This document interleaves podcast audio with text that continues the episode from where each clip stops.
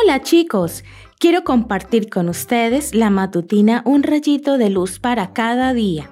Hoy escucharemos proactividad.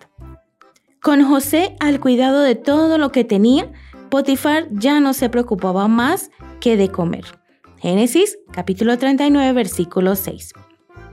El señor Martínez trabajaba en una empresa y un día se enteró de que elegirían entre todos al que sería la mano derecha del dueño de la empresa.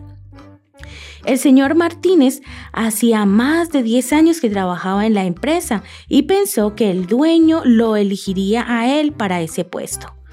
Cuánta decepción cuando se enteró que él no fue elegido, sino que lo ascendieron al señor Pérez, un empleado que llevaba solo un año en la empresa. ¿Por qué? El señor Martínez pidió una cita con el dueño y el dueño con calma le dijo, te voy a mostrar por qué elegí a Pérez. Pero antes ve a la verdulería y consígueme el precio de las manzanas verdes. El señor Martínez fue a la verdulería y allí le dijeron que no tenían manzanas verdes. ¿Y manzanas rojas tenían? preguntó el dueño. Creo que sí, respondió Martínez. ¿Y qué precio tenían? No sé. ¿Alguna otra fruta como segunda opción? No, no me fijé. Yo solo hice lo que usted me pidió. Muy bien, quédate aquí conmigo. Voy a llamar a Pérez y le voy a pedir lo mismo que a ti, dijo el dueño.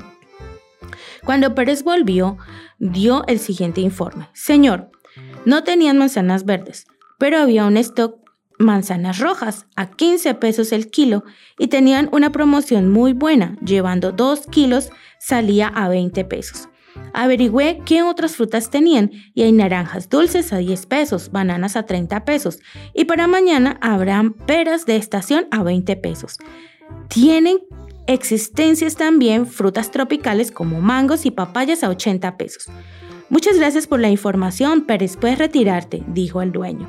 Y luego mirando a Martínez le preguntó, ¿ahora entiendes por qué lo elegí a él? Pérez era proactivo. La proactividad te permite hacer más que solo lo que te piden. Es parte de la excelencia y te aseguro que hace la diferencia. Lee el versículo de hoy y reflexiona acerca de cómo Potifar estaba tan confiado en José que solo se preocupaba de lo que comía. ¡Qué excelencia! Sé proactivo y sin duda Dios y los que te rodean quedarán felices con tu labor. Que tengas un hermoso día.